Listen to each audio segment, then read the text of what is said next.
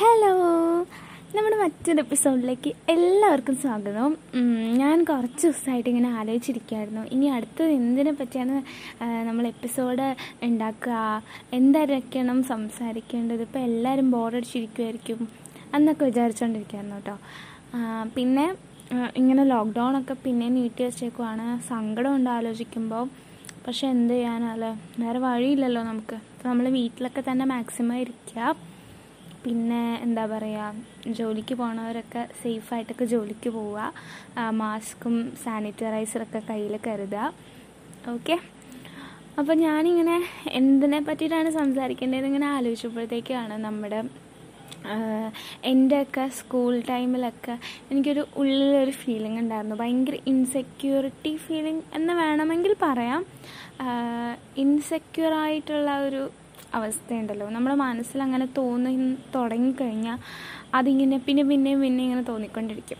ഞാൻ പറഞ്ഞു വന്നത് എന്താണെന്ന് വെച്ച് കഴിഞ്ഞാൽ ഞാനിങ്ങനെ സ്കൂൾ ടൈമിലൊക്കെ പഠിക്കുമ്പോൾ എന്താ പറയുക ഞാനാണെങ്കിൽ കുഞ്ഞു കൊച്ചായിരുന്നപ്പോൾ തന്നെ അമ്മ ഡാൻസിനൊക്കെ L K G U K G സമയത്തൊക്കെ ഡാൻസിനൊക്കെ നമ്മളെ കൊണ്ട് ചേർക്കൂട്ടും. പിന്നെ അവിടെ ഒരു സാറുണ്ടായിരുന്നു. ആ സാറിന് എനിക്കിപ്പോൾ നല്ലൊരു ഓർമ്മയുണ്ട്. ആ സാറിന്റെ പ്രത്യേകത എന്ന് വെച്ചാൽ സാറിന്റെ കയ്യിൽ ഭയങ്കര വലിയ നഖമാണ് എന്നിട്ടാണെങ്കിൽ ഭയങ്കര നീട്ടാണ് കേട്ടോ ഭയങ്കര നീട്ടെന്ന് വെച്ചാൽ അപാര നീട്ടാണ്. അപ്പം നിങ്ങൾക്ക് കാണുമ്പോൾ പേടിയാവും. കാരണം പുള്ളിയുടെ എങ്ങാനും പിച്ച് കിട്ടുമോ കിട്ടുമോ എന്ന് കേട്ടോ. എന്ന് വെച്ചാൽ ഈ ഡാൻസ് എങ്ങാനും നമ്മൾ കളിക്കുമ്പോൾ തെറ്റിപ്പോയാൽ പുള്ളി ഇനി പിച്ചുമായിരിക്കുമോ എന്നുള്ളൊരു വിചാരമാണ് ഇനി വീട്ടിലൊക്കെ പിച്ചണ കണ്ടിട്ട് ഇനി അതുപോലെ സാറും പിച്ചോ എന്നുള്ളൊരു പേടിയായിരുന്നു കേട്ടോ ആ അപ്പം ഞാൻ പറഞ്ഞു വന്നത് ഡാൻസൊക്കെ എന്താ പറയുക ആ കളിക്കാനൊക്കെ എല്ലാ പരിപാടിക്കും പേര് കൊടുക്കും. അന്ന് എനിക്ക് ഓർമ്മയില്ല കേട്ടോ. ഞാൻ തന്നെയാണോ പേര് കൊടുക്കുന്നതോ? ടീച്ചേഴ്സ് സെലക്ട് ചെയ്യാൻ. അതൊന്നും എനിക്ക് ഓർമ്മയില്ല. പക്ഷെ എല്ലാ ആനുവൽ ഡേക്കും എന്താ പറയുക അല്ലാത്ത പരിപാടികൾക്കും ഒക്കെ നമ്മൾ എപ്പോഴും പ്രാക്ടീസാണ് കുഞ്ഞ് എന്ന് വെച്ചാൽ ഒരു തേർഡ് വരെയുള്ള കാര്യമായിട്ടാണ് ഞാൻ പറയുന്നത് L K G to third വരെയുള്ള സ്കൂളിലെ കാര്യമാണ് പറയുന്നത്. അത് കഴിഞ്ഞിട്ട് നമ്മൾ ഫോർത്തിൽ പോയപ്പോഴാണെങ്കിലും വേറെ സ്കൂളിലേക്ക് മാറിയായിരുന്നു. അന്നേരവും ഇതുപോലെയൊക്കെ തന്നെ ഡാൻസ് ഡാൻസൊക്കെ ഡാൻസിനാണ് കയറി പക്ഷേ അതിന്റെ ഇടയിൽ എന്റെ അമ്മ എന്നെ സെപ്പറേറ്റ് ആയിട്ട് ഒരു ഡാൻസ് സ്കൂളിൽ പുറത്തൊക്കെ കൊണ്ടു ചേർത്തു കേട്ടോ ഇവിടെയൊക്കെ പോയി അപ്പോൾ എനിക്കാണെങ്കിൽ ഒരുപാട് ആൾക്കാരെയൊക്കെ കാണുമ്പോൾ ഭയങ്കര എനിക്ക് അവരോട് സംസാരിക്കാനൊന്നും അറിയത്തില്ല. ടീച്ചറിനെയും ബാക്കി പിള്ളേരോടൊക്കെ കൂട്ടുകൂടാനൊക്കെ എനിക്ക് ഭയങ്കര എന്തോ ചമ്മലും മടിയൊക്കെ ആട്ടോ.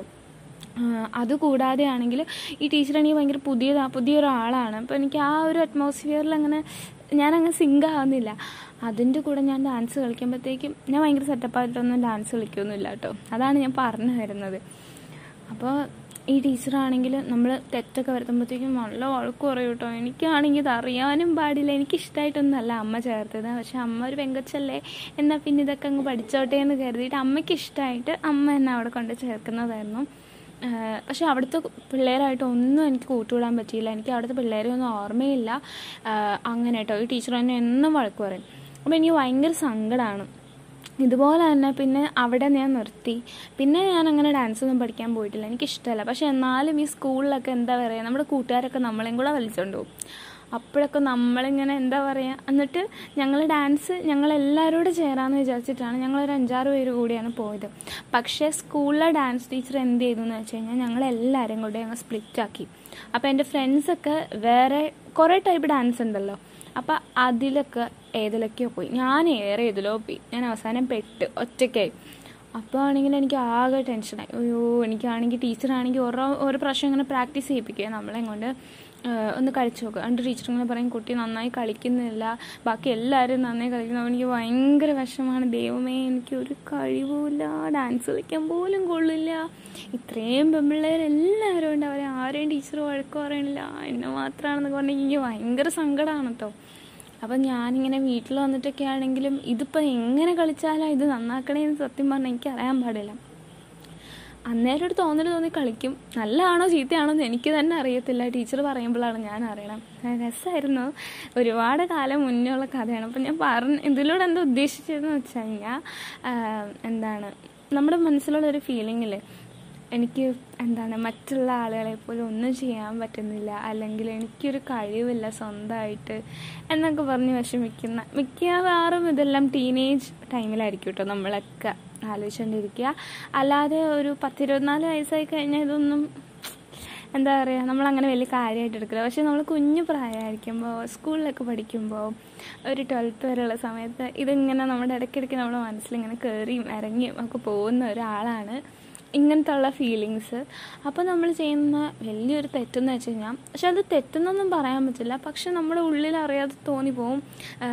നമ്മുടെ ഫ്രണ്ട്സിനൊക്കെ നോക്കുക അവരൊക്കെ എന്ത് നന്നായിട്ടാണ് ഓരോ കാര്യം ചെയ്യണത് ചിലർ നന്നായി പാട്ട് പാടും. ചിലർ നന്നായി എന്താ പറയുക ഡാൻസ് കളിക്കും. അങ്ങനെയൊക്കെ. നമുക്ക് ഭയങ്കര സങ്കടമാണല്ലേ എനിക്ക് ഭയങ്കര സങ്കടമായിരുന്നു ഞാൻ കുഞ്ഞിതായിരുന്നപ്പോൾ ഞാൻ ഒരുപാട് വിചാരിച്ചിട്ടുണ്ട് അയ്യോ എനിക്കൊരു കഴിവില്ല. എന്താ ദൈവമേ എന്നെ ഒരു കഴിവില്ലാത്ത കൊച്ചായിട്ട് വിട്ടത്? എന്നൊക്കെ ഒരുപാട് ആലോചിച്ചിട്ടുണ്ട് കേട്ടോ. അത് കഴിഞ്ഞിട്ട് ഞാൻ എന്താ പറയുക ഞാൻ കുറേ നാൾ കഴിഞ്ഞിട്ട് സ്വന്തമായിട്ട് ഞാൻ എനിക്ക് എന്തെങ്കിലും കഴിവുണ്ടെന്നൊക്കെ എനിക്ക് തന്നെ തോന്നാൻ വേണ്ടിയിട്ട് ഞാൻ ഇങ്ങനെ ടെക്സ്റ്റ് ബുക്ക് കേട്ടോ. ഞാൻ പഠിക്കുന്ന ടെക്സ്റ്റ് ബുക്കിൽ തന്നെ ഓരോരോ പടങ്ങളൊക്കെ ഉണ്ടാവും. ചേച്ചിയുടെയോ ചേട്ടന്റെയോ എന്തോ പഴയ ബുക്സാണ് എന്ത് ബുക്കാണെന്ന് ഞാൻ ഓർക്കണില്ല കേട്ടോ. അതിലൊക്കെ നോക്കി പടങ്ങളൊക്കെ അതേപോലെ തന്നെ കോപ്പി ചെയ്ത് എന്റെ ബുക്കിൽ വരയ്ക്കും. മീൻ പടം വരയ്ക്കാൻ എന്നിട്ട് ഞാൻ രണ്ടും തമ്മിൽ കമ്പയർ ചെയ്ത് നോക്കും. ഒറിജിനൽ പടവും ഞാൻ വരച്ച പടവും സെയിം എല്ലാം കൊടുക്കും. അങ്ങനെയൊക്കെ കുറേ ഒരു ബുക്ക് ഫുൾ ഞാൻ വെക്കേഷൻസ് ഫുൾ പടം വരച്ചു. പക്ഷെ ഞാനൊരു പടം വരക്കാരിയോ ആർട്ടിസ്റ്റ് ഒന്നും ആയിട്ടില്ല. ജസ്റ്റ് ഞാൻ വരച്ചു അത്ര തന്നെ അപ്പോൾ ഇങ്ങനത്തുള്ള ഫീലിങ്സ് ഒക്കെ തോന്നുന്നത് വളരെ സ്വാഭാവികമാണ്. കാരണം ഇപ്പം എന്റെ മനസ്സിൽ ഡാൻസ് കളിക്കാൻ പറ്റാത്തത് അത്ര വലിയ സങ്കടമായിട്ടൊന്നും തോന്നുന്നില്ല. അന്ന് എനിക്ക് തോന്നിയായിരുന്നു. പക്ഷെ അത് അന്നത്തെ സിറ്റുവേഷൻ കൊണ്ട് മാത്രമാണ് പക്ഷെ ഇന്ന് അതെന്നെ ബാധിക്കുന്നില്ല. അതുകൊണ്ട് ഇപ്പം നമ്മൾ ഓർത്ത് വിഷമിക്കുന്ന കുഞ്ഞു കുഞ്ഞു സങ്കടങ്ങൾ നാളെ ചിലപ്പോൾ നമ്മൾ ബാധിക്കുകയില്ല നാളെ നമ്മൾ ചിലപ്പോൾ വിചാരിക്കുക എന്തിനാണ് ഞാൻ വെറുതെ എന്റെ സമയം ഇങ്ങനത്തെ ആവശ്യമില്ലാത്ത കാര്യങ്ങളൊക്കെ ഓർത്ത് സമയം കളഞ്ഞതെന്ന് നമുക്ക് പിന്നീട് ചിലപ്പോൾ തോന്നിയേക്കാം. ഓക്കെ അപ്പം നമ്മുടെയൊക്കെ കുഞ്ഞ് വീട്ടിലുള്ള കുഞ്ഞാൾക്കാരൊക്കെ ഉണ്ടല്ലോ. ഇങ്ങനെ എന്തെങ്കിലും പരാതികൾ പറയുകയാണെങ്കിൽ ഒന്ന് അവരെ സമാധാനിപ്പിച്ചു വിടണം. ഇതൊന്നും വലിയ കാര്യമല്ല എന്ന് അവർക്കൊന്ന് പറഞ്ഞ് മനസ്സിലാക്കി കൊടുക്കണം. എനിക്കതൊന്നും പറഞ്ഞു തരാൻ ആരും ഉണ്ടായിരുന്നില്ല. അപ്പോൾ നമുക്ക് നമ്മുടെ അടുത്ത് അങ്ങനെയൊക്കെ പറഞ്ഞുകൊണ്ട് പിള്ളേർ വരും. നമ്മുടെ അനിയന്മാരോ അനിയത്തിമാരോ അല്ലെങ്കിൽ കസിൻസോ ആരെങ്കിലുമൊക്കെ വരും. അപ്പോൾ അവരോട് ഇതൊന്നും അത്ര വലിയ കാര്യമല്ല. ഇപ്പോഴാണെങ്കിലും സോഷ്യൽ പ്ലാറ്റ്ഫോംസിലൊക്കെ ടിക്ടോക്ക് ആയിക്കോട്ടെ അങ്ങനെ ഒരുപാട് ആപ്ലിക്കേഷൻസ് ഉണ്ട്. സ്മ്യൂൾ അങ്ങനെ ഒരുപാട് ആപ്ലിക്കേഷൻസ് ഉണ്ട്. അതിലെല്ലാം നല്ല സ്റ്റാറായി നിൽക്കുന്ന ഒരുപാട് ആളുകളുണ്ട്. കാര്യം ഇപ്പോൾ ട്രോളൊക്കെ ഇറങ്ങുന്നുണ്ടെങ്കിലും നല്ലതായിട്ട് ചെയ്യുന്നവരും ഉണ്ടല്ലോ. അപ്പോൾ അതൊക്കെ കാണുമ്പോഴാണെങ്കിലും നമ്മളിങ്ങനെ വിചാരിക്കില്ല നമുക്ക് നമ്മൾ ചെയ്തിട്ട് എന്താ അല്ലെങ്കിൽ നമ്മുടെ ഫേസ് എന്താ? ഒരു ഭംഗിയാവാത്ത. എന്താണ് ഒരു ഐശ്വര്യം തോന്നാത്തതെന്നൊക്കെ തോന്നുന്ന ആൾക്കാരുണ്ടെങ്കിൽ ഇതിലൊന്നും വലിയ കാര്യമില്ല. നമ്മുടെ മനസ്സ് നന്നായിരുന്നാൽ മതി.